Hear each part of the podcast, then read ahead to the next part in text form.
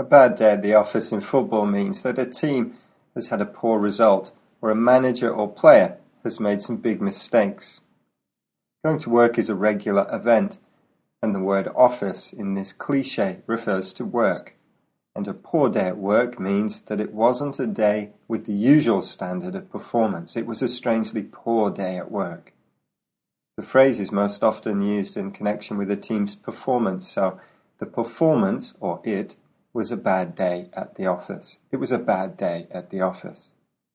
It can also be used with the verb have, to have a bad day at the office, and less frequently, suffer, to suffer a bad day at the office. Here is an example from the BBC. Liverpool manager Brendan Rodgers admitted his new side suffered a bad day at the office as they opened the season with a 3 0 defeat at West Brom. And another from a headline on a Manchester United blog site David Moyes' first bad day at the office. Will things improve? A bad day at the office.